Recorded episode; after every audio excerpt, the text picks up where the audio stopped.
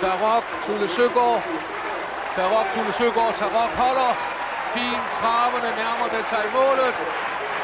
Og værsgo, Tarok foran Tulle Søgaard. Og så kom Talisman Sus på en fjerdeplads. Derby-sejren til Tarok. Fire hester i bredt ut i oppløpet. Det er nummer tre Bossisback. Det er nummer 7, Rudolf Leon. Og det er nummer el- fem Lamitek Quality. Det er danskenes nummer 7, Rudolf Leon, som har et grep. Ute i banen så kommer imidlertid nummer elleve Quick Prisen. Aller ytterst kommer nummer ti Reblerex. Det er dansk, det er dansk seier gjennom nummer 7, Rudolf Leon. Velkommen til et nyt afsnit af Travsnak i samarbejde med Travservice. Dagens emner er DTC's nye bestyrelse, fodersagen, som blev officiel i fredags, men blev vi meget klogere. Vi har et interview med Kjeld Gregersen, som kommer med et konkret forslag i forbindelse med sagen om Elliot, og hvorfor blev Bundgaard fyret.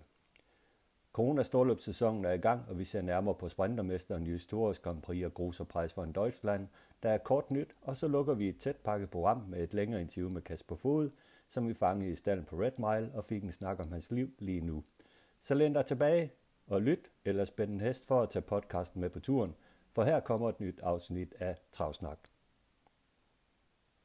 Ja, Carsten, det har igen været en begivenhedsrig uge i travsportens verden, og vi omtalte jo i sidste fredags udsendelse, at det rumlede i DTC's bestyrelse, og at vi savnede en officiel udmelding om fodersagen. Og vupti, en time efter vi var online med podcasten fredag formiddag, ja, så gik det løs først med en udmelding fra DTC om fodersagen, og siden nyheden om en ny bestyrelse i DTC.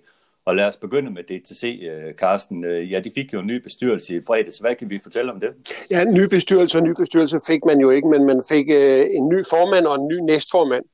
Øh, der, der var jo ikke øh, ordinær eller ekstraordinær generalforsamling, men det var et øh, bestyrelsesmøde, og her afsatte man øh, den formanden Lindhardt Jensen og næstformanden Paul Bjerring, og øh, Ja, egentlig tror jeg, at det var meningen, at man ville have lavet et forretningsministerium bestående af fire personer, men øh, det kunne der ikke blive enighed om. Så i stedet så skulle man så vælge en ny formand og en ny næstformand, hvad man også øh, burde gøre efter reglerne.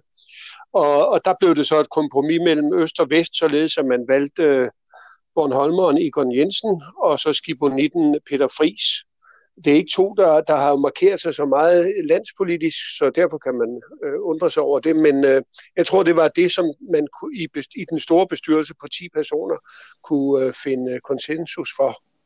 Øh, om det så er godt eller skidt, øh, om de vil markere sig, øh, det, det må tiden jo så vise. Nu har de møde igen her på, på søndag, og øh, så må vi jo så formode, at, øh, at man har en, en videre strategi øh, fremover med, øh, med nye folk ved bordenden. Har vi nogen viden om, hvorfor man ønskede at afsætte Lindhardt Jensen og Paul Bjerg, altså vel, at lave om på det? Vel ikke helt konkret, udover med, at der har været generel utilfredshed med uh, Lindhardt Jensen og, uh, og Paul Bjergs måde at handle blandt andet uh, coronasituationen på. Men, uh, men uh, jeg tror mere, at uh, der, det er sådan et, et, et man vil noget mere, øh, og, og man synes, at der er sket for lidt i, i dansk travsport, og det kan man måske godt være enig med dem i. Men hvis man nu kigger det sådan lidt i helikopterperspektiv og, og, og ser på, på det, så kan nogen måske undre sig over, at øh, Charlotte Lunds repræsentant, eller Aarhus repræsentant, eller Aalborg, eller hvad ved jeg, at man ikke ønsker at øh, komme ind og få en af de store bestyrelsesposter? Jo, men det kan jo også godt være, at man har ønsket det, men det har der ikke kunne øh, opnås øh, enighed om, og det er jo derfor, at vi har fået de her to sådan forholdsvis ukendte øh, personer. Selvfølgelig er Egon Nielsen, øh, Jensen jo kendt på Bornholm, men, men for, for, for de fleste i Danmark er han jo en ukendt person, og Peter Fris har vel heller ikke markeret sig øh, så afgørende på, på, på dansk, øh, altså inden for Trav Danmark. Nej, det kan man sige. Det er jo ubeskrevne blade, i hvert fald i, i DTC, og i, i særdeleshed som formand og næstformand øh, i så stor og vigtig bestyrelse som DTC. Øh, hvad tror du lige umiddelbart, der kommer til at ske? Er det bare en overgangsministerium, det her, eller ja. kommer der til at ske ændringer? Nej, jeg tror helt sikkert, det er, det er en overgang. Øh, der rumles med planer om at lave en helt ny struktur inden for, for, for dansk trav og galop, øh, således at, at, at, at alt det praktiske i det hele taget overgår nu, øh, til, øh, til dansk hestevedløb. Øh, og så Dansk Travsport Centralforbund er, et, øh, at man har et repræsentantskab og en bestyrelse, som udstikker de overliggende linjer, og så har man så et arbejdende foretagende i, i dansk hestevedløb til at udføre de direktiver, som, som, man, som man laver. Det, det er lidt gætteri, men, men jeg tror, at det er der, at vi, vi ender. Men det kan være, der kommer nyt efter, efter weekenden. Det er rigtigt. Tingene de går hurtigt lige nu øh, med sådan ting, men det lyder ligesom om, at det er, er det noget med at gå lidt tilbage til der, hvor man kom fra? Nej, det er vel øh, helt nyt, øh, hvis man øh, siger, jamen øh, nu skal der ikke være noget sekretariat i, i DTC for eksempel. Det hele det ligger i Dansk Hestevedløbsregi, så det vil jo være nyt, hvis det, det bliver sådan. Ja, hvis det bliver sådan, det, ja. det kan vi kun gisne om, men det er jo selvfølgelig noget, vi, vi vil følge op på efterfølgende. Næste punkt øh, i vores øh, emnekatalog i dag, det er jo omkring den her fodersag, som vi har fulgt øh, skarpt her i de seneste par udsendelser. Det var jo sådan, at de fredags udsendelse, der efterlysende vi en officiel bekræftelse på, på den her fodersag. Den kom så øh, på Dansk Hestevedløb og på DTC's øh, side trav.dk en, en godt en time efter vi var i on, online, og der kom der så den her pressemeddelelse fra DTC, der jo udover at fortælle om, at Billy Time var testet positivt den 7. august, ja, så var det også Conrad Shadow den 20. august, og Casino Royale den 24. august, der var testet positiv for, øh, for koffein, og det sætter jo nægteligt sagen i et helt nyt øh, lys, og det er jo sådan, at øh, ja, siden den 28. juli, og så frem til den 24. august har vi så øh, øh, seks øh, positive sager omkring koffein, tre galopheste og tre travheste.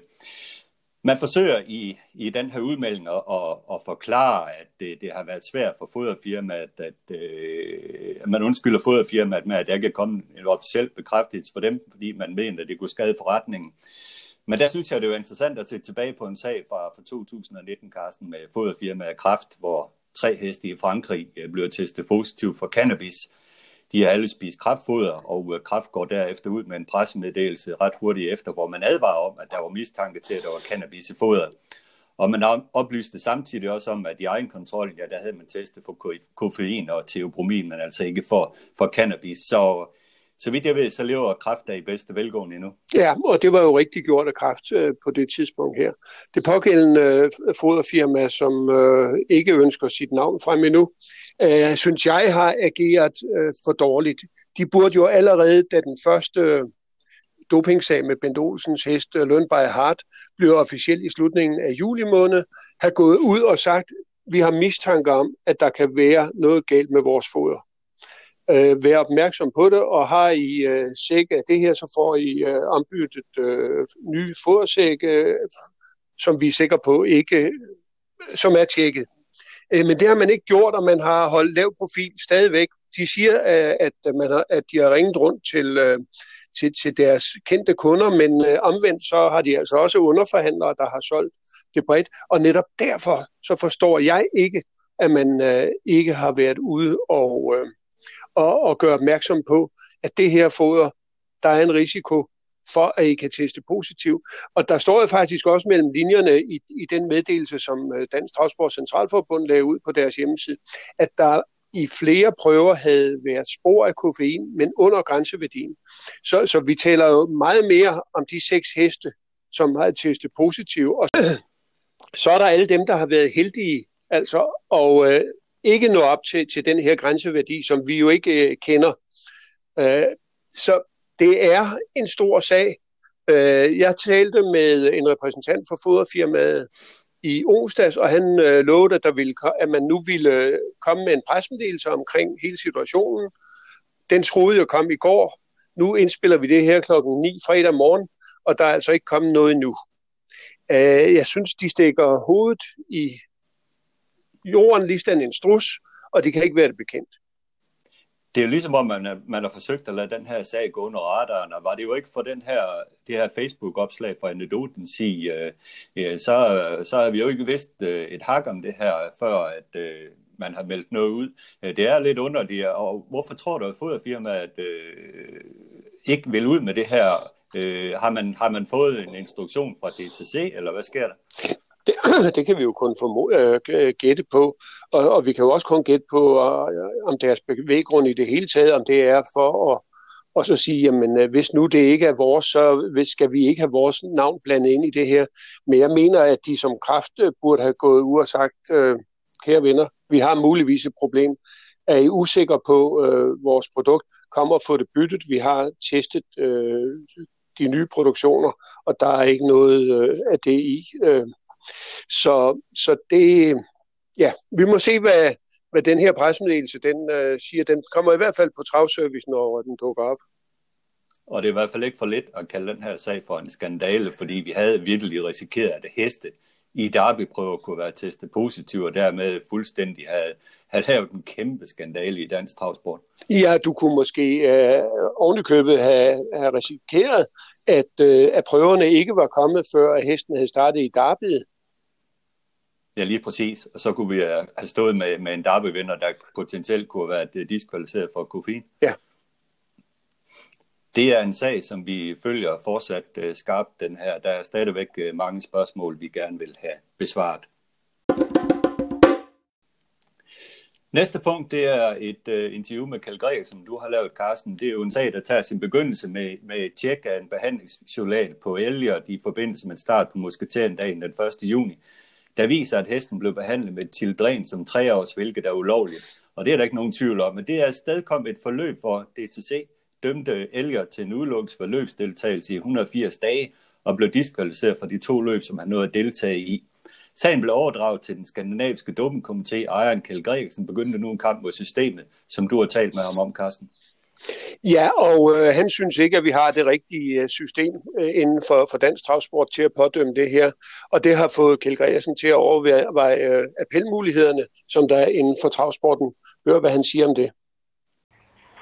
Jamen øh, helt klart, det er jo første gang, at øh, jeg oplever øh, at være inde i den del i, øh, i DTC's øh, vedtægter.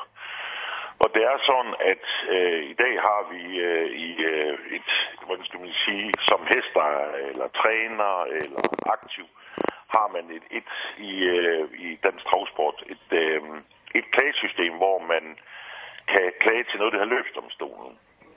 Og der er det sådan, at løbsdomstolen er sammensat af, og godkendt af DTC's øh, øh, til en generalforsamling vælger man løbsdomstolen.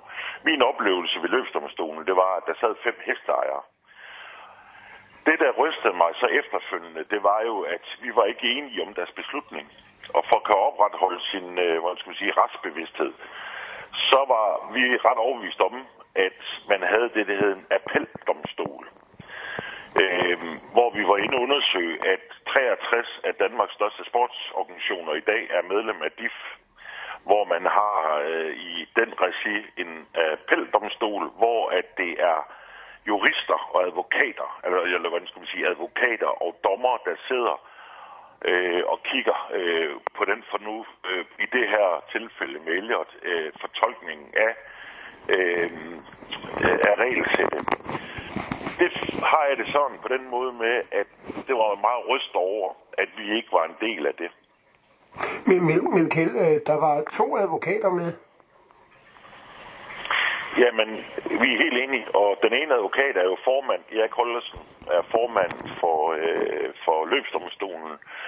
Og det, der er endnu værre i det, det er, at løbsdomstolen faktisk snart ikke udtaler sig under retsansvar. Det vil sige, samtlige, der sidder i løbsdomstolen øh, snakker ikke under ansvar øh, til retssystemet. Det altså sige, du mener, at dem som er anklaget og dem, der forsvarer?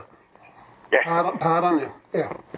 Parterne snakker ikke under retsansvar, og det er helt unormalt. Det vil sige, man kan alle kan i bund og grund sidde og lyve, uden man kan blive straffet for det. Ja. Men hvad vil du så foreslå? Jamen helt klart foreslå, at vi bliver en del af DIF i dag, sammen med de andre 63 store sportsorganisationer i Danmark, hvor at man har mulighed for at komme op i en appeldomstol, hvor at der er nogle professionelle øh, advokater eller jurister og dommer, der sidder og tager stilling til den del. Men skulle øh, løbsdomstolen så nedlægges? nej, jeg synes, det er ok, at den er der. Men, men øh, man kan sige, at den måde, den bliver valgt på, det kan så diskuteres, fordi det er jo den dømmende, øh, den, den, den der dømmer, der i bund og grund også fastsætter løbsdomstolen. Og der taber jeg min retsbevidsthed. Fordi uden at skal overhovedet anklage nogen, men der kan jo være ret meget kammerateri i sådan en løbsdomstol, uden at jeg på nogen som helst måde vil sige, det er tilfælde. Men i det, at jeg ikke har muligheden for at gå videre til en appeldomstol, og er nødt til i min sag med Elliot at trække det ud i en voldgiftssag, som er meget fordyrende led, både som hesteejer og ikke mindst for forbundet. Men, men, men i princippet er løbsdomstolen jo egentlig tæt en appeldomstol, fordi du får en dom i første omgang, som du så kan appellere til løbsdomstolen, men du vil så have en ekstra Ja, det, det, altså det jeg vil, det er jo bund og grund, at jeg vil have, ligesom vi har ude i det normale samfund, den der normale retspraktisk, ikke? at der er en, en, en, en byrådsdom, ikke? og så er der en landsret, og øh, så er der højesteret. Det er i bund og grund den del, jeg vil have. Det vil sige, i, i det her, der er det jo en dopingkomité, som sidder og dømmer den her. Den er vi jo med. Den dommer siger, at den stemmer ikke overens med det, vi har, og vi mener. Så går man til løbsdomstolen. Løbsdomstolen er sammensat af den dømmende. Det er det, jeg synes, der er meget øh, forvirrende i den her sag. Det vil sige, dem, der sad i Elliot-sagen, det var samtlige hestejer. Det var nogle hestejer, der sad i den del. Der ville jeg gerne, hvis man ikke var tilfreds med den del, at man var sikker på, at den blev håndteret ud fra normal retspraksis. Det vil sige, det er dommer og jurister, der sidder kun og læser det juridisk i den del her. Og det er det, DIF kan gøre. De har det der en, appel, en, en appeldomstol, hvor man kan køre sager op, som foreningen ikke, eller de aktive i foreningen ikke er tilfreds med. Så du foreslår, at øh, Dansk Travsport Centralforbund og nok også Dansk Galop bliver optaget i øh, Danmarks Idrætsforbund? Enig. Tak. Carsten, vi har nu hørt på, på Kjell Gregersens øh, pointe omkring de her, den her ting her. Hvad er din holdning til det? Jamen, øh, jeg kan måske godt... Øh, det er ikke første gang, at der er nogen, der foreslår, at øh, Dansk Travsport Centralforbund og Dansk Galop skal være medlem af Danmarks Idrætsforbund, og jeg tror faktisk, at vi ville kunne stå øh, os ved at, at være medlem, øh, fordi historien har jo vist, at øh, DGI og DIF har været mod os øh, i de her forhandlinger, der har været med ministerierne igennem de sidste 10 år øh, omkring øh, tilskud til, øh, til, til trav. Tænk så, hvis man nu var en del af dem, så skulle de jo bakke os op.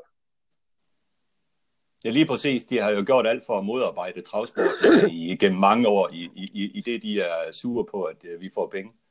Netop. Fra danske spil. Ja, og der vil vi jo kunne få øh, indflydelse, og i hvert fald taleret øh, i de rette fora, øh, i såvel øh, i, i Danmarks Idrætsforbund, hvis man var medlem. Så, så det er da bare for undersøgt, om man ikke kan blive det. Og hvorfor skulle man ikke kunne blive øh, medlem af Danmarks Idrætsforbund?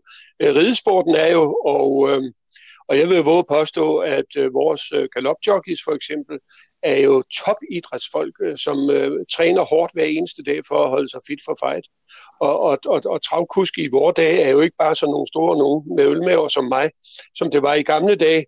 Øh, det er jo også øh, faktisk øh, lærte folk, øh, som, øh, som skal sørge for at holde sig øh, fit for at kunne øh, præstere på i vedløbende. Ja, helt præcis. Og det er jo sådan lidt ananas i egen juice, at der sidder nogle folk i en komité, som er sportens egen folk, skal dømme i sådan nogle sager her. Øh, det fortjener jo at øh, komme til en yderligere instans, hvor der ser uvildige folk, øh, som kan kigge på det med, den, med andre briller. Ja, sådan må det være.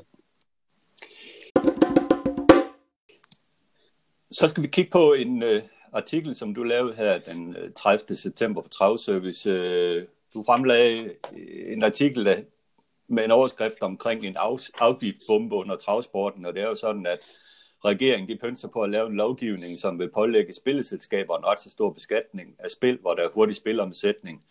Forledet er en ønske om, at, fra regeringen om at reducere forbruget af spil og begrænse ludomani. Og spørgsmålet er, om det er en bombe under hestevældesporten i, i Danmark, som jo på sigt skal være selvfinansierende via spil. Hvad siger du til det, Carsten? Jamen, det mener jeg jo virkelig, at det er en bombe. Og, og man kan sige, at heste, øh, staten giver med den ene hånd os 75 millioner om året, og nu vil man altså til at begrænse vores udviklingsmuligheder ved at, øh, at brandskatte øh, spil på heste. Øh, der er vi 25 har sendt et høringssvar ind, og i det høringssvar, der, der gør man faktisk opmærksom på, at der bliver tale om en dobbeltbeskatning, således at den samlede beskatning på, på spil på heste bliver 60 procent af, af bruttospilindtægten, og bruttospilindtægten, det er det, som et spillefirma øh, får til overs øh, efter øh, gevinsterne er blevet udbetalt. Øh, det, øh, jeg kan jo godt forstå, at man fra regeringens side vil øh, ludomani til, øh, til livs, men det er jo ikke spil på heste, der skaber ludomaner. Fordi vores spil er jo øh, langsomt omsættende. Altså okay, du kan sige, et, et travløb tager tre minutter. Det er rimelig hurtigt, men det er jo ikke noget i forhold til en, en, øh, til en roulette eller til en spilautomat, hvor jo vi taler om, om sekunder. Så, så derfor kan man jo ikke sammenligne spil på heste med, med de andre spilformer, og, og derfor så vil det her, hvis det går igennem, få meget stor øh, effekt på, øh, negativ effekt på, på, på spil på hest. Vi har jo også den situation, at øh, der jo kun er danske spil, Otte, der er 25, bet 25, der udbyder spil på, på, på trav og galop. Og det er jo fordi, man blandt andet skal betale de der 8% også i afgift øh, af, af danske spil. En, øh, en, øh, et bookmakerfirma opererer jo med fast odds øh, med en tilbagebetalingsprocent på omkring øh, 92 procent. Øh, meget ofte, måske endda lidt, øh, lidt mere. Men, men det kan jo ikke lade sig gøre med, øh, med spil på heste, fordi du forløs bagud med 8%, og skal du så have den der margin øh, til, til at drive firmaet i det hele taget, måske yderligere 8 procent, jamen så opererer du med en tilbagebetalingsprocent på, øh, på 86 procent øh, i forhold til, øh, til spil på håndbold eller fodbold. Og det er altså noget, som, som spillerne, de, øh, de virkelig øh, spillere går meget op i. Så derfor så, så, så, så det var ikke klogt, at den der 8% afgift, den kom fra start af heller. Den skulle aldrig have været indført i forbindelse med liberaliseringen. Men det blev den, men øh, lad os nu se, om vi kan få den væk. Og så er der så de yderligere, hvor man vil lægge øh, 8% i afgift på bruttospilindtægten, som jo altså er for eksempel øh, i forbindelse med, med vinderspil, så går der jo 80% tilbage til, øh, til, øh, til, til spillerne. Og, og, og det vil sige, at de 20%, det er bruttospilindtægten. Øh, og, og den vil man så til, lægge op til 28% mod nu 20%. Så, så det er faktisk, øh, det er ikke godt. Det er det ikke, men det er jo nok ikke en øh, tendens, man kommer udenom, fordi her Danske Spil har jo også her fra 1. oktober indført et øh, spil-ID, øh, som, øh, som, som man skal vise bevis på, at man er 18 for at spille i for eksempel butikken, når man spiller lotto. Og i Norge, der har man også ved at, ved at kigge på, på nogle tabs, nogle tabsgrænser på mere end 20.000 om måneden over en given periode, øh, som man har lov til at øh, tabe. Og øh, der er jo det hele taget den her tendens i blandt regeringen om, at man, øh, man vil ind og regulere på det her område. Jo, og det kan jeg jo også godt forstå. Men, men igen det, øh, med den ene hånd, der siger de, vi vil gerne understøtte jer, så I kan komme til at udvikle jer. Og så siger de på med den anden side, men øh, det kan ikke være på spillet, fordi øh, vi laver for mange ludomaner, og vi laver ikke ludomaner. Nej, det gør vi da forhåbentlig ikke, men vi undgår nok ikke at lave nogen, som jeg ser øh, på det alligevel. Øh, I Norge, der har man jo så forsøgt at øh, kompensere, altså det er jo ikke noget, der er vedtaget nu, men det er noget, man, man kigger på nu, at man kan kompensere ved at fjerne en totalisatorafgift på 3,3 procent øh, for at give det til sporten. Og man kan jo heller ikke afvise, at herhjemme, at man øh, kvæg det her lovforslag kan gå ind og kigge på, hvordan kan man så øh, understøtte hestevældesporten i Danmark, hvis man øh, kan se, at man kommer til at miste nogle penge.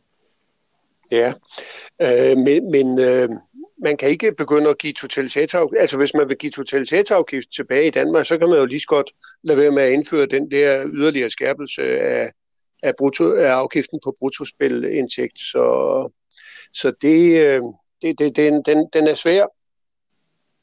Den er meget svær, og vi skal også sige, at det her det er jo et lovforslag, som i givet fald vil blive stemt igen øh, den 1. januar 2021, hvis der findes flertal for dette. Men øh, også det er jo en sag, som vi kommer til at følge, Carsten. Ja, og vi må da håbe, at det ikke kun er Derby 25, som øh, kører med klatten øh, i, øh, i forbindelse med pro, pro, øh, protest øh, og, øh, og politisk sondering øh, omkring det her. Øh, vi må da håbe, at øh, både DTC og, og Dansk Galop øh, bakker op, fordi selvom vi jo har, hvad skal vi sige, overdraget vores spil til øh, Derby 25, så er øh, spil på heste jo øh, meget øh, interessant øh, for både Dansk Travsport, Centralforbund og Dansk Galop. Altså det, det er to uløselige faktorer.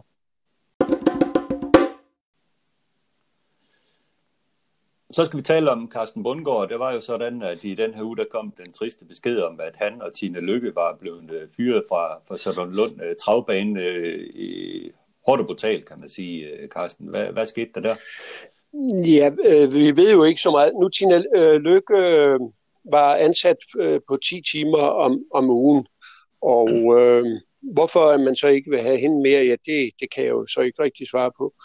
Selvfølgelig så ved man heller ikke rigtigt, hvorfor at øh, Carsten er blevet øh, opsagt, men jeg synes, at det er en lidt uværdig måde, man har gjort det på. Det kan godt være, at man ikke vil have en øh, kontinuerlig op, opdatering af hjemmesiden, som han gjorde hver eneste dag, og jeg vil også sige, at mange af de historier, som, som kom på, var måske heller ikke lige øh, interessante. Og, og, øh, og så har det jo så også været sådan, at Karsten har jo stået faktisk for alt sponsorsalg øh, igennem øh, mange, mange år. Han har jo skaffet øh, omkring halvanden million kroner i sponsorindtægter hver eneste år, og det har han så fået sin provision af. Så han har jo aldrig sådan set været en økonomisk belastning for øh, Charlotte Lund Travbane, snarere tværtimod. At man så vil forsøge at gøre noget andet, noget nu gå en anden vej, jamen det er da okay. Men det ville vel være rimeligt, at en mand, der har været tilknyttet i 17 år, at han får en pæn sorti, altså en pæn afsked, at man ikke bare siger, at du skal ikke komme i morgen, øh, du skal rydde dit, dit, dit skrivebord, ikke? i stedet for at så sige, Karsten, fra 1. januar af, der vil vi noget andet noget. Øh, vi stopper øh, øh, nu her med, med, med dit, øh, men øh, du har selvfølgelig tid til at afvikle, og de aftaler, som du har indgået for næste år, dem respekterer vi selvfølgelig. Et, det kan jo kun give anledning til myter. Har han taget af kassen? Øh, hvad har han ellers lavet? Øh, og det øh, har, har vi jo ikke hørt noget om, men, men, men, men det, det, det er uværdigt, den måde, som Karsten han blev afskedet på, det synes jeg. Ja, og det er jo en uh, ildsjæl, man uh, skubber ud af døren på den her måde, og man skal også give ham kredit for, for alt det arbejde, han har lavet med Team Lundenhesten, med det her koncept, som han jo egentlig har, har skabt, og også andre baner og nu har succes med. Ja, og så samtidig så øh, har Carsten faktisk også lavet i Team Bastian øh, fem aktive startheste, som han øh, sørger for at få øh, placeret ved, øh, ved Lundentrænere. Øh, dem har han jo så taget konsekvensen af nu her allerede tirsdag og, og øh, sat til salg eller udleje. Så de er, øh, er nogle af dem er så stadigvæk på Charlottenlund, men, men de fleste er faktisk øh, væk. Øh, så, så kan du øh, til det. Og det er der måske ikke så mange, der vidste, at han havde taget initiativ til de her anpartsheste øh, i Timmans øh, grupper. Men øh, han har faktisk gjort ret meget for dansk travsport, og han var jo øh, ansigtet udad til. Så jeg synes, det, det, det, er, det, det er uværdigt, det der er sket. Ja, nu er det op til bevis for Michael Juhl og bestyrelsen, at øh, de kan gøre det lige så godt, og til den kommende direktør, som vi jo endnu mangler at få navn på. Ja, nu skal de jo lige til at søge ham først. Ja, præcis. Og det kan nok være en større proces. Ja. Corona storløbssæsonen, den er bulle derude af, Carsten, og øh, i dag, der er der jo sprintermesteren i Billund. Det er jo et løb, der traditionelt bliver kørt tidligere på året, men nu er det altså i dag, det kører, så øh, vi har derbe vinder til start Extreme. Men øh, der er jo også et par svenske heste med, som øh, Sten Juhl øh, frygter lidt. Ja, det kan jeg jo godt forstå, øh, fordi øh, selvom øh, Usain øh, Tøls i første række øh, kun har tjent 500.000 svensk eller 500.000 danske, så er det jo en hest, som jo er lynende hurtig fra start af og, og har en, øh, en tid øh, på 10-9 fra sprintermesteren. Den kvalificerede sig jo til, øh, til finalen i, sprinter, i den svenske sprintermester i juli måned. Så der er ingen tvivl om, at øh, Josein Tøl der vil, vil sætte sit præg på, øh, på, på løbet. Og den anden svensker bodybuilder er vel heller ikke så, så dårlig. Men ekstrem, øh, må ikke han, han, han klarer det, det tror jeg. Ja, det kunne vi da håbe på, men vi ved også med Usain Tøl, at øh, den køres jo af, af Wilhelm Parl. Han er jo en ekstrem offensiv kusk i hvert fald, som jeg ser ham. Han tog spids med hesten i Derby, så gik den så siden pivkold, ja. efter, han, efter han slap til Hail Mary. Men noget, noget kan jo tyde på, at den er bedre til at sprinte end til at stå distance, så hvis Usain Tøl kommer til spids, så tror jeg nu, han kører der, og så må må Sten jo se, hvilken position han kan finde med Extreme, øh, men han kommer nok til at løbe i anden spor hele vejen. Ja, det, det bliver interessant. Ja, en hest, som, øh, som kan slå dem alle sammen, hvis det bliver overpacet, det er jo Emoji, der har fået spor Ibe Flem Jensen. Den var jo lidt som for, forvandlet i seneste start, Carsten, i nyt hovedlag, hvor man har givet den lukket hovedlag på med huller i. Den øh, tog spids fra nummer 1 og vandt let. Øh, den vandt sikkert, er, og den var jo meget heroisk, fordi den fik jo pres af blandt andet Erling undervejs, og så formåede den også at afvise øh, EKC ind til slut. Så det, det, var, det var en fin præstation, den lavede den dag. Det var det i hvert fald, og i et overpæse løb, så slår den mange til slut, hvis den igen skulle gå fejlfri. Så er der også øh, Just Tours Grand Prix her i weekenden, og øh, det køres jo på søndag, og øh, som altid så er det et Tours Grand Prix. så er der mange emner, man, man kan tale om, øh, kan have chance. Har du kigget nogen ud? Nej, jeg må sige, at jeg var imponeret over Jeppe Jules øh, Global Yankee, øh, i, da den løb 17-0 i snorene i sin debut på, på jeres ro. Men nu, stadigvæk, hvordan kommer den rundt op i Aarhus?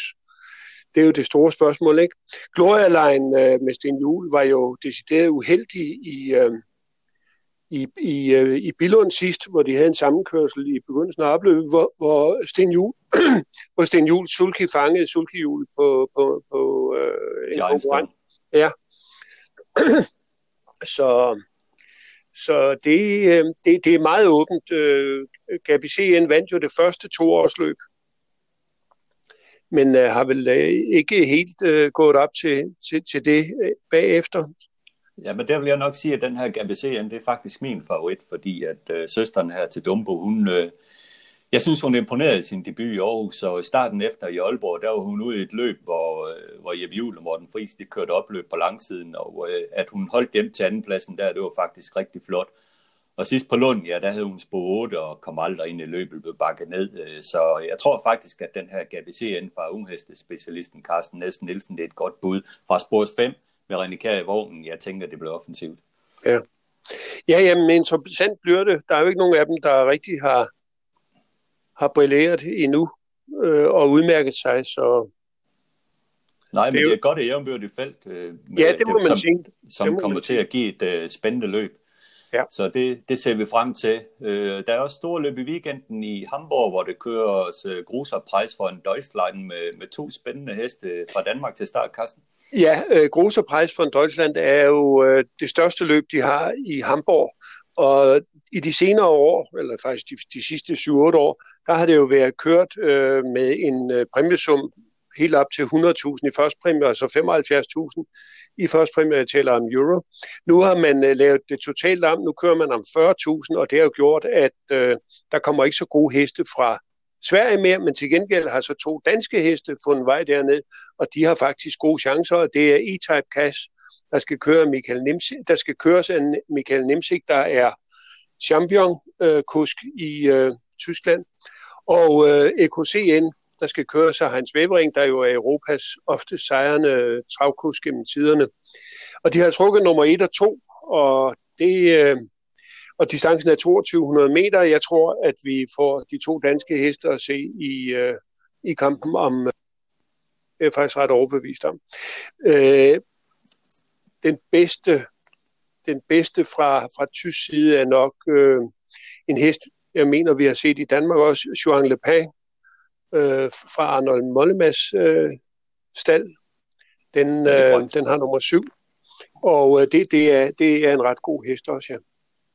Og det blev spændende med E-Type fordi at uh, Gordon Dahl, da jeg havde et interview med ham her i, i op til Aalborg Store Pris, jo, der fortalte han jo om de her ændringer, man gjorde rent skonisk-mæssigt, hvor man pillede PG-skoen af og, og gav ham en lidt anden uh, skotype på, på, på, på forhoven, og uh, det bliver spændende at se, hvordan det falder ud. Falder ud. Det er jo i hvert fald en hest, der møder frem i topform.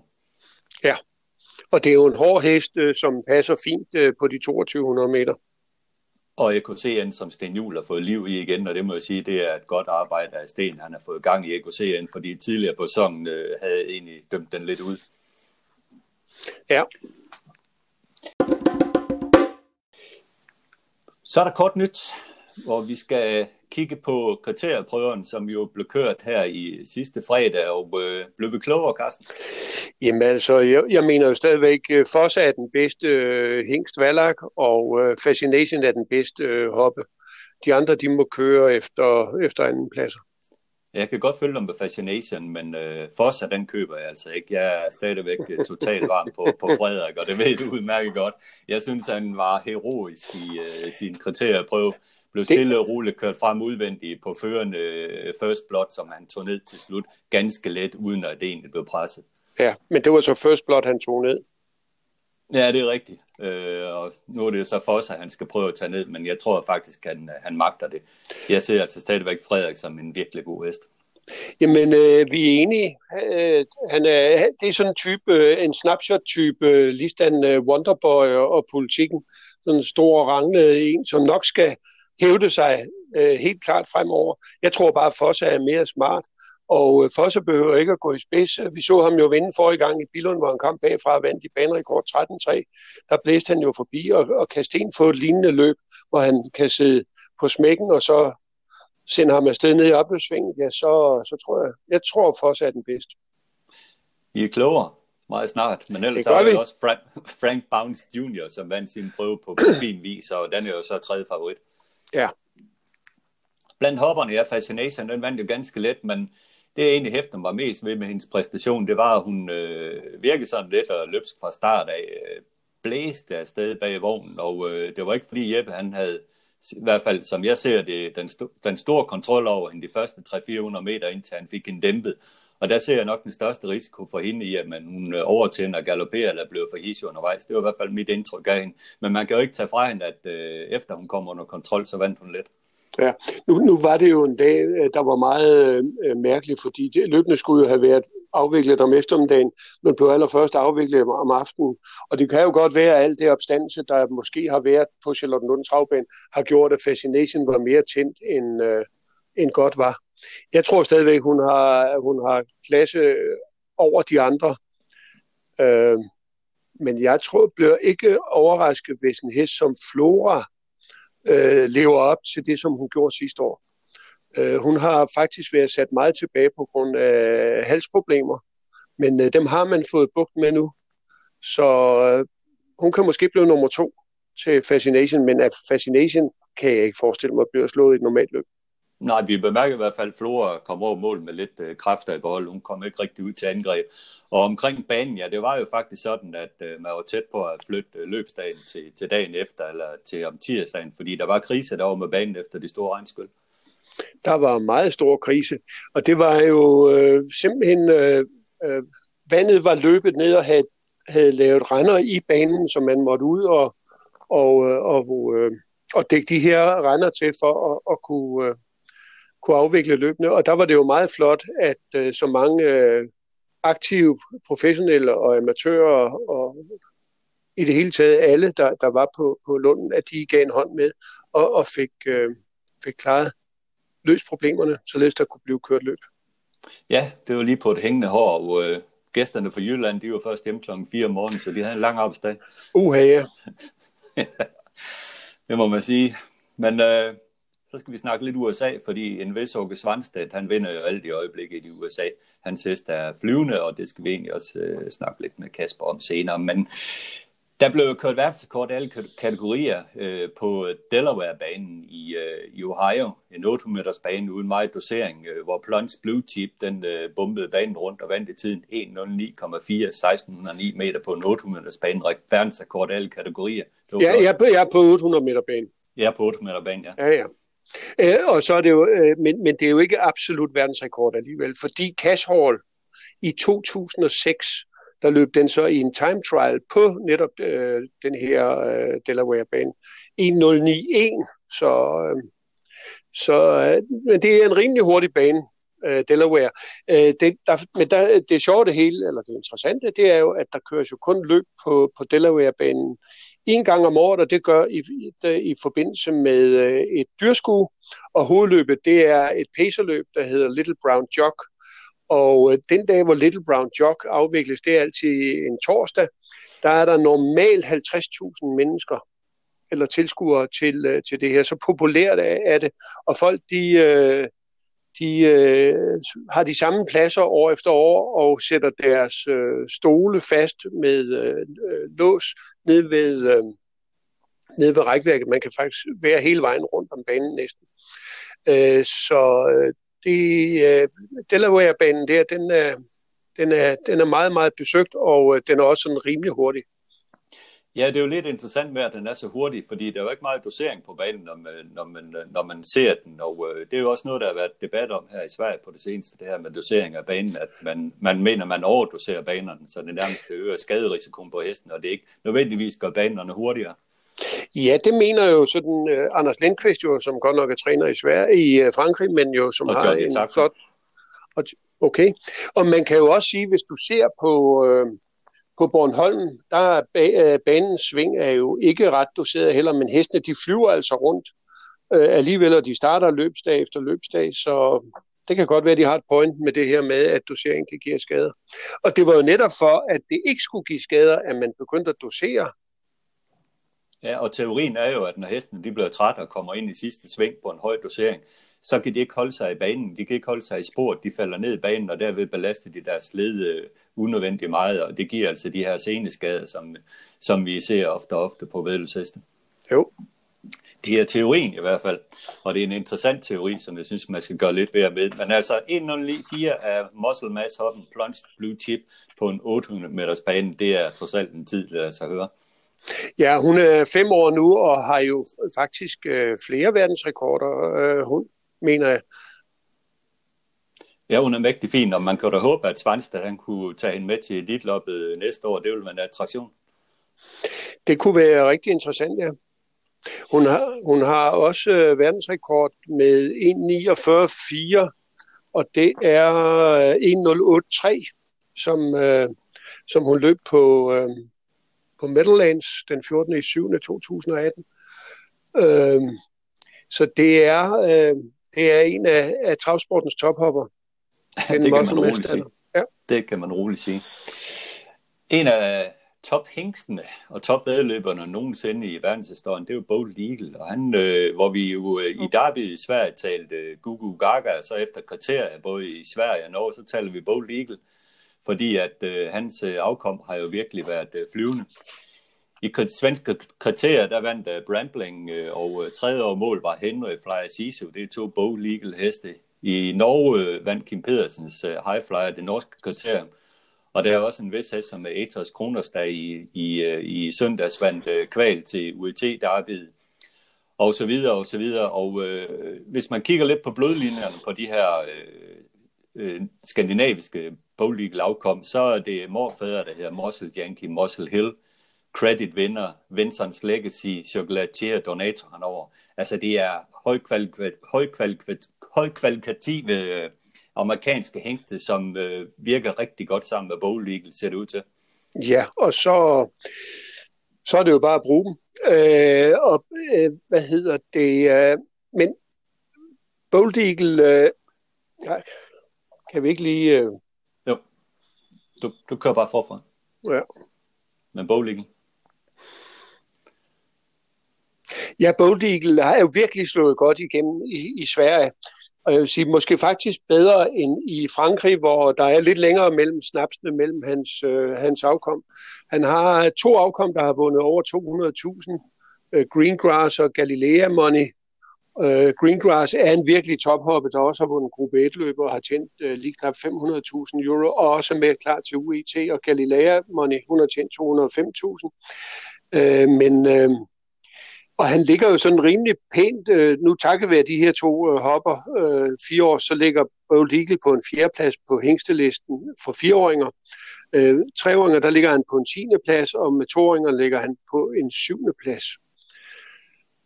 Øh, så jeg synes faktisk, øh, han mangler lidt i Frankrig, men øh, han slår rigtig godt igennem i udlandet. Ja, det er jo noget, der tyder på, at han afler rigtig godt på, på fine 30 år efter, efter amerikanske, med amerikansk afstamning, og jeg vil da stadigvæk fastholde, selvom du selvfølgelig afviste det sidste gang, vi talte om det, at Bold Eagle kunne være yderst interessant at få det ind på det nordamerikanske travmarked. Jeg tror, der kunne være et sug efter sådan en hængst derovre, også fordi han har startet over og vundet.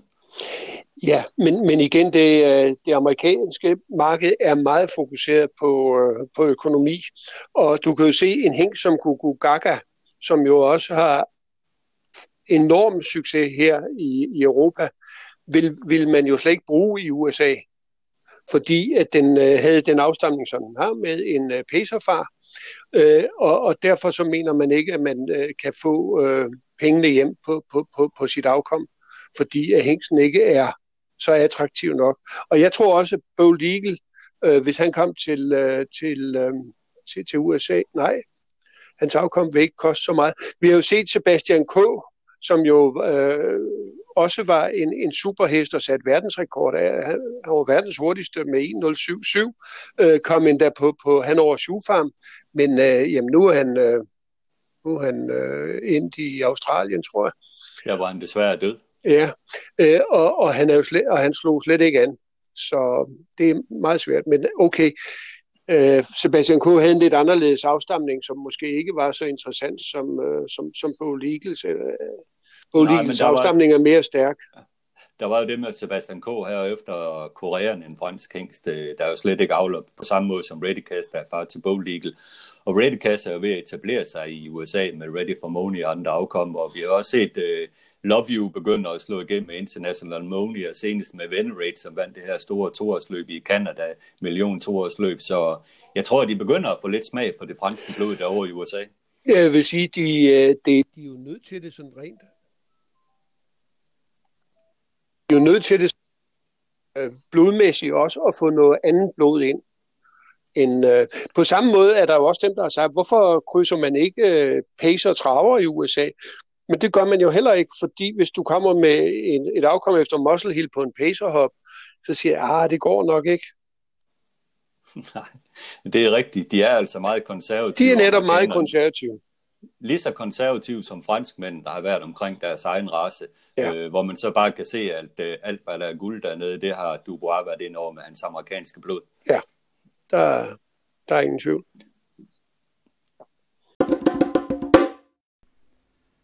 Tirsdag kl. 14 Lexington-tid fik jeg kontakt til Kasper Fode, som netop nu udlever den amerikanske travdrøm som anden træner hos Per Ingblom.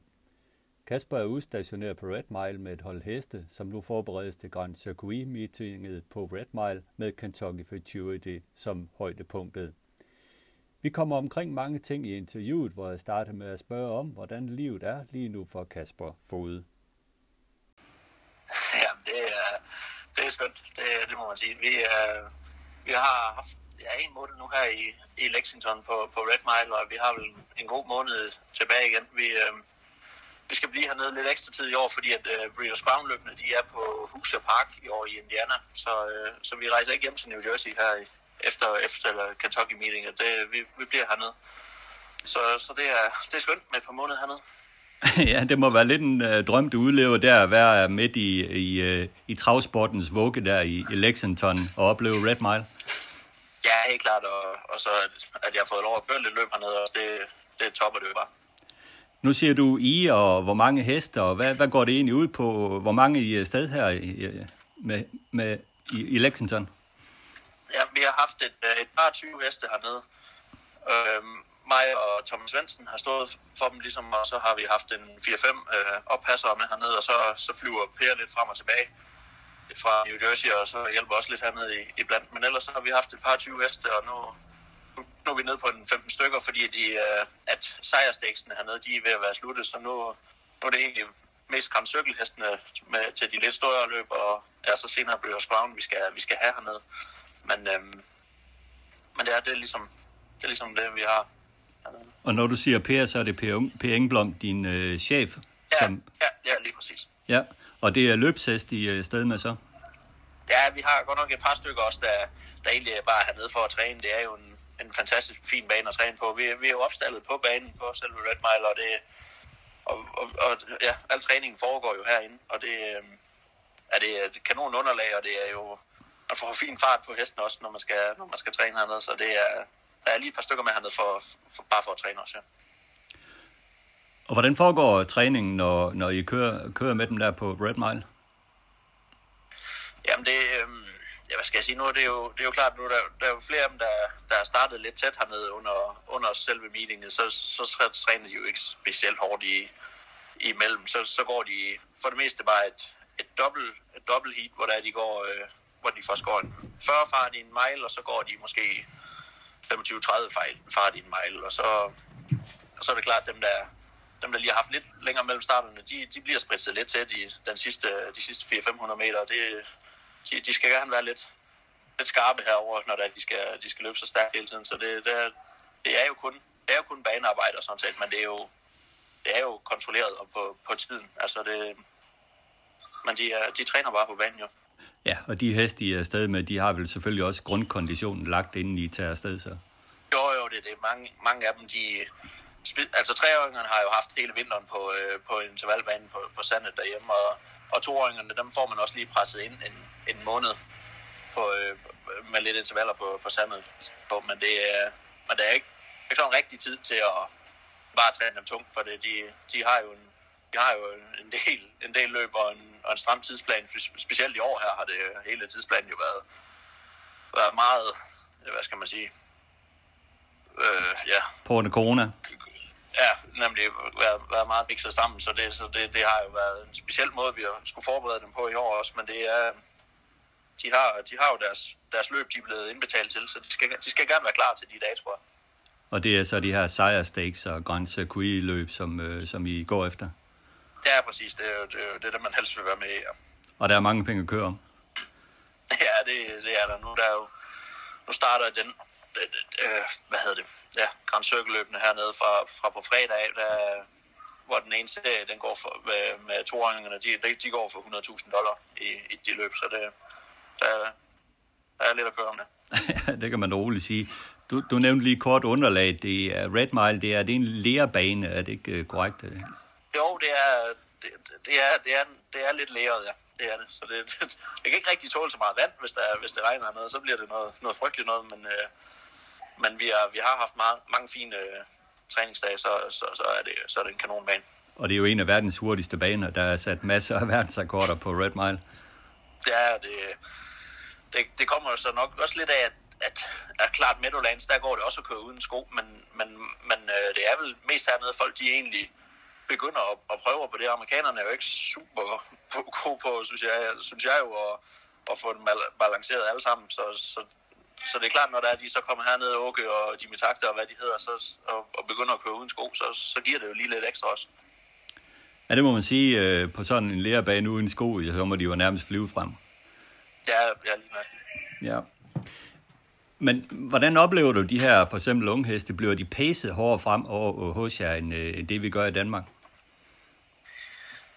Ja, både og. Altså det er jo mere, det er jo mere på, på banen, vi træner, og der er jo selvfølgelig, øh, farterne er jo, er jo højere og tidligere, ikke også? Men, øh, men det er jo, altså nu specielt ved, ved os, der er det jo, der har vi, vi, vi, tager, vi sørger for at få taget pulsen efter hver evig eneste arbejde, jo, og, det, og, og man, man ligesom forsøger at holde det så kontrolleret som muligt. Jo. Altså det, de, de er, det er jo sådan noget specielt Jimmy og Per, synes jeg, er, frygtelig dygtige til. Det er jo at holde hestene i orden hele tiden, og at, at, at, de sætter det ind i systemet, også efter hver, er det cirka hver tiende dag, så, så tjekker vi jo op hestene og, og får blistret lidt, og, og altså kigger på hesten og ser, at den her, den er vi godt nok nødt til at bakke af med, den kan, den, kan ikke, den kan ikke følge med lige nu, og så er der jo dem, hvor det selvfølgelig bare er at køre. Det er jo også, altså det er jo fine heste, skal man jo huske på, men det, det, det, det, det synes jeg lidt, det er det, der kendetegner de gode trænere herover, det er, at de ved, hvor meget de kan puste dem. Altså, det, hvor meget de kan trykke til dem. Og det er vel så, sådan, man, man, ja, det er vel sådan, man ja. laver et træningsprogram for hver enkelt hest, hvor de skal kappe tider af, øh, nærmest for hver ja. gang, man træner, ikke? Ja, jo nemlig. Jo nemlig. Hvad med dyrlægebehandling og så videre? Hvor hårdt går man til det? Hestene der blev, går det under meget behandling? Det gør det jo det gør det her i løbssæsonen. Der, altså, der, er det jo, der er det jo oftest, de, de bliver friske op inden, ja, næsten inden hver start, kan man jo godt sige. Men, det, men det, er jo, det er jo også sådan noget, der, der er vigtigt, når der er sådan i, i perioden der, hvor vi træner dem ned i fart, at, at der, der, der, får vi, der, der behandler vi stort set ingen, for der er sådan, de har været i qualifier. Der er det bare, at vi, at vi får dem smurt lidt op med, med, med, lidt, med lidt øh, blister eller nogle ting, og så, og så på den måde sørge for at holde dem friske. Så man kan, så man kan spare lidt på behandlerne. Det, det er jo ikke, det er ikke for, at man, man gider behandle en, en toåring 15 gange i løbet af året, men det, det er klart nu, inden de her, de her løb hernede, så, så, så, så bliver de hjulpet lidt, ja. Med jo, jo, men så kan man også godt forstå, at en amerikansk vælveshest, øh, når den har været igennem to og tre af sæsonen, så, så kan det godt være, være slut med karrieren. Ja, det kan man sige. Det, det, det, er, der jo, det er der jo sådan set mange, der tror, ja. Men, det, men der er også mange af dem, der er jo, der er jo løbet af eneste dag herovre på 10 baner, så det er jo ikke fordi, at alle hestene de bare er færdige som treåringer. Det, det er, men det er klart, de, det er jo, det er jo elite udøvere, det er jo atleter, vi, vi har med at gøre, og de, de løber nogle fantastiske tider, og det, så det, der, der, der, skal jo, der skal jo lidt til. Jamen det skal det bestemt. Det skal det bestemt, og det må være fascinerende at opleve for dig. Ja, men det er helt klart. Det er, altså, hesten er jo super talenter, og det, det er dygtige folk, man, man er omgået, så det, det er da en stor oplevelse. Ja, din chef, det er Per Engblom, og øh, den øverste chef, i hvert fald tidligere fra den stald, det var Jimmy Takter, som i dag har 60 års fødselsdag. Og det var vel sådan, at da han stoppede som træner, der delte han øh, stallen midt over med sine heste. Nancy Takter, og datteren fik halvdelen, af Per Engblom, der var hans øh, første træner, fik halvdelen. Er det korrekt? Ja, det, det er helt korrekt. Det var, ja, det var så sidste år, at, at, øh, at, det, at det gik på, ja, og så der, sidste år havde vi, havde vi Jimmy med som, som konsulent på, øh, på de heste, vi så, vi så modtog fra ham, og, og det har han så fortsat været i år på, på de heste, der så blev tre år i år. Men, øh, men så fra næste år af, der, øh, der skal vi så stå på egne ben øh, øh, med, med, med Stall der. Det, øh, så, så, så ligesom de heste, som, som vi fik af Jimmy, de er, ja, de er, de er, jo, de er jo så, øh, de er jo så færdige. Så det, øh, det, det, det, det slutter samarbejdet med Jimmy nu her. Okay, og det er noget med Jimmy, han har fået en ny græsgang, han er ved at kigge på galopheste. Ja, han, øh, der har ikke været så meget, øh, så meget gavn af ham hernede i Lexington i år. Han, øh, han render rundt og kigger på, på galopheste her til, til auktionen hernede. Hvor han er konsulent for en af de store ejere og træner. Ja, lige nok. Han, han, det, er, det er jo noget, noget af ejerne til Lindy Farms, der skal starte op som øh, hans søn, som skal starte op som, øh, som galoptræner og, og Jimmy har jo god samarbejde med ham som, med traverne også, så, så derfor så, så, så har de fået, fået det arrangeret. Det er jo spændende, og Jimmy Takta, han er jo i bund og grund bare en hestemand, så hvis han kan finde ud af det med travheste, så kan han nok også finde ud af det med galopperne. Ja, det skal man jo tro. Det skal man tro. Men er det korrekt forstået, i, i år, der har I uh, Per Engbloms uh, heste i jeres stald, I har haft lidt problemer uh, med sygdomme og så videre. Nancys uh, heste har gået bedre? Ja, det, specielt når man sammenligner med Nancy, så har vi ikke, så har vi ikke haft øh, lige så godt et år, som vi, som vi gerne vil. Og det meget af det, synes jeg jo egentlig godt, vi kan give corona skylden for, fordi vi, vi, fik, vi fik lavet lidt, lidt fejl i, øh, i den måde, vi fik manageret hesten på i, i, i starten af året. Det, altså det, det, det, det, blev, det blev fejl, at vi ikke rigtig kunne, kunne køre de. Normalt så har vi toåringerne inde på Meadowlands et par gange, og, og, og træne dem derinde et par gange, inden de skal i, i qualifiers og, og, og sådan der. Det, det hele det blev simpelthen forskruet for os, altså med, med, med den måde, vi skulle, skulle, skulle forberede Så har vi kørt lidt derhjemme, og det, det, det, det, de blev lidt ufriske, og nogen blev lidt syge, ja, har vi, har vi selvfølgelig døjet med os, ja, men det, det, det har ikke været, været et super år. Og det er klart, Nancy har, Nancy har jo så til gengæld haft et super år. Hun er vel, en af, hun er vel stor favorit til at blive Trainer of the Year over i år, så det, det, det, det er selvfølgelig svært, når man skal sammenlignes med hende. Ja, men hun har haft øh, den der Ready for Money, og hun har haft nogle pacer i særdeleshed, der har gjort det fantastisk. Ja, præcis. præcis. I har haft en hest, som hedder Beat, som jeg har bemærket har gjort det godt. Ja, han, øh, han gjorde rent bord hernede i, i Kentucky Sire Stakes, og, og jeg tror faktisk, han, han, er, han er i top 3 favoritterne blandt, øh, blandt dem, der kan vinde det Kentucky Futurity hernede nu, og det, det er klart, det vil jo det vil jo redde meget af sæsonen at vinde så et stort løb jo. Så det, øh, det, er da, det er da lidt det, vi skal satse på nu. Ja, absolut. Man har vel også håb om, at når det nu er kikset lidt til at starte med, at det, I har tabt, det kan I jo nå at hente ind til, til slut, Jo, fordi klart, hestene måske klart. ikke er så brugt så hårdt. Ja, det er klart. Hvis vi, hvis vi vinder to British Crown, og han vinder uh, Kentucky Futurity Beat, så, så, er det jo plus, så er det pludselig været en plus-sæson. Men, uh, men det, det er det, der skal lige, der skal lige lidt det, det sidste held til. Vi, vi havde, jeg synes faktisk, vi havde den bedste hest i det, der hedder Jim Doherty, det, det største toårs hoppeløb på, på, øh, på Meadowlands der på Hamiltonian-dagen. Der synes jeg, vi havde den bedste hest. Den, den galopperede på vej til spids, og det er sådan noget, det, hvis, hvis, hvis det ligesom havde gået, så havde det jo også, så, så havde det jo set helt anderledes ud også. Altså at få sådan 300-400.000 dollar ind på kontoen der. Så det, det er klart, det, det, det er lidt små marginer, og nu har det været lidt, lidt, en, lidt en minus.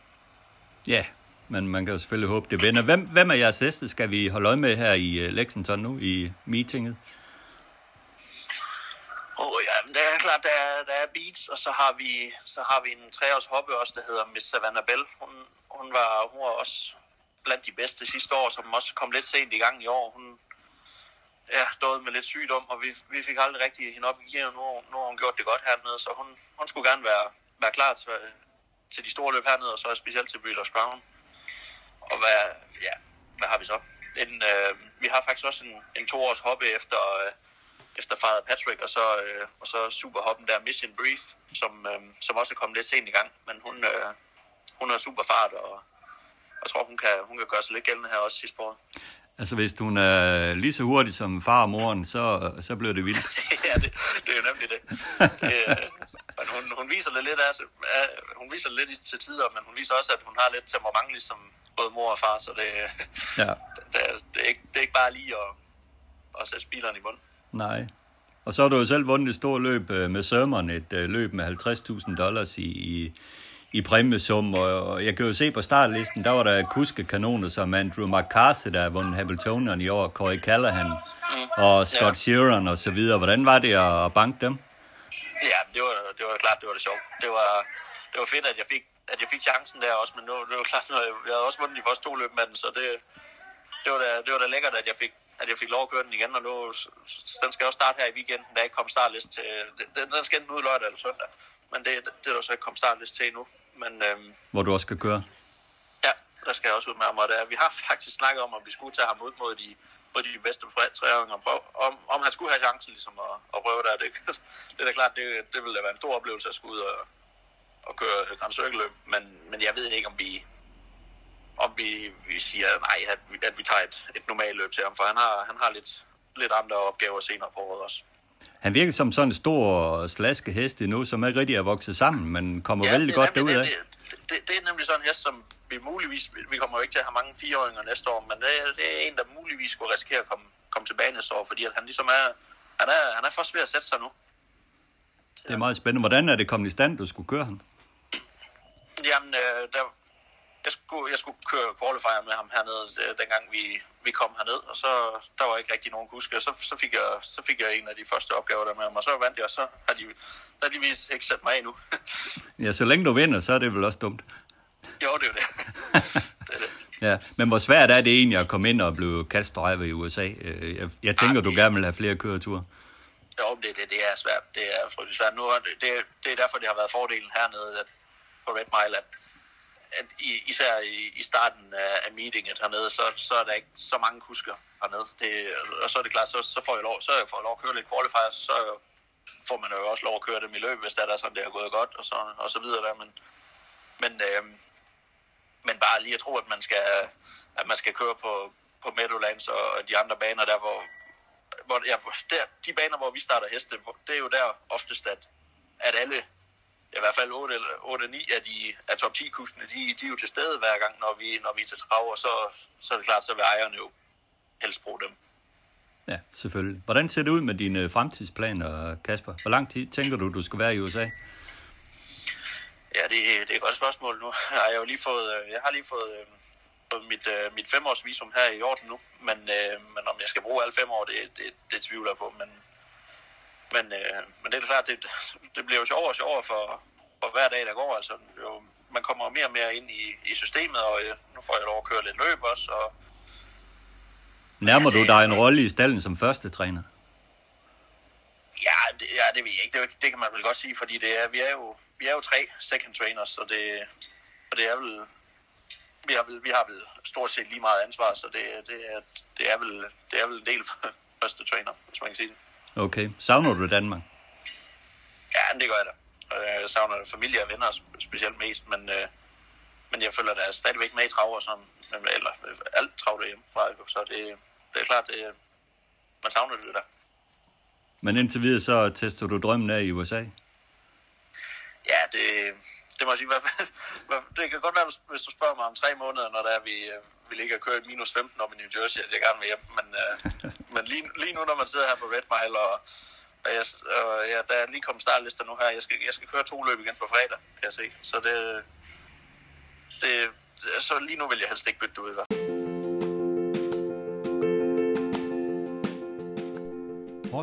Er appen til iPhone, hvis du vil have tjek på tider, uanset om du er til vedløb eller er i gang med at træne heste. Find markedets mest alsidige og billigste timer-app i App Store, og det var Horse Timer.